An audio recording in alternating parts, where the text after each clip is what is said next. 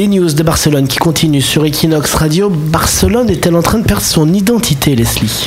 Le commerce barcelonais serait en danger. Une étude réalisée par l'association euh, Barcelona Oberta, donc des commerçants de la ville, alerte sur les dangers de la monoculture.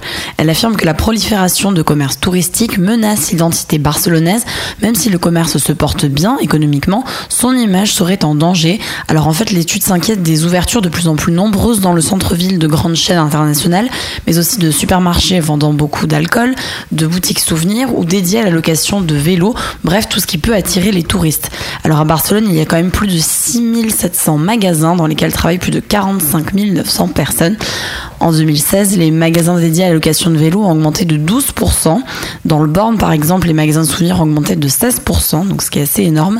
Mais ceux en lien avec la culture, comme les librairies ou les galeries d'art, ont baissé de presque sept pour cent. Et c'est vrai qu'ils ont ouvert des, des H et M ou des Zara dans des Des beaux bâtiments de Barcelone qui avant abritaient euh, des banques, des choses comme ça. Alors quand il va, c'est vrai que c'est super agréable, les Zara sont beaux parce que c'est dans des, des, des bâtiments, mais après voilà, s'il y a que des Zara, des McDo, des H et M et tout, tu, tu trouves plus la spécificité locale en fait. Bah, tout à fait, l'association, je cite, en fait dénonce euh, qu'il serait triste d'arri- à, d'arriver à une homogénéisation de la ville, et pour elle en fait il faudrait que les administrations prennent des mesures concrètes comme ça a été fait en Angleterre ou en Allemagne, par exemple instaurer le paiement d'une redevance pour les commerces pour mmh. freiner un peu ce problème. Voilà, et puis euh, le problème des loyers aussi, parce que forcément H et M ils peuvent se payer euh, mille mètres carrés en plein centre-ville, et une boutique c'est un peu plus compliqué d'accéder au loyer. C'est ça. Sur Equinox Radio, Equinox. C'est toutes les news de Barcelone.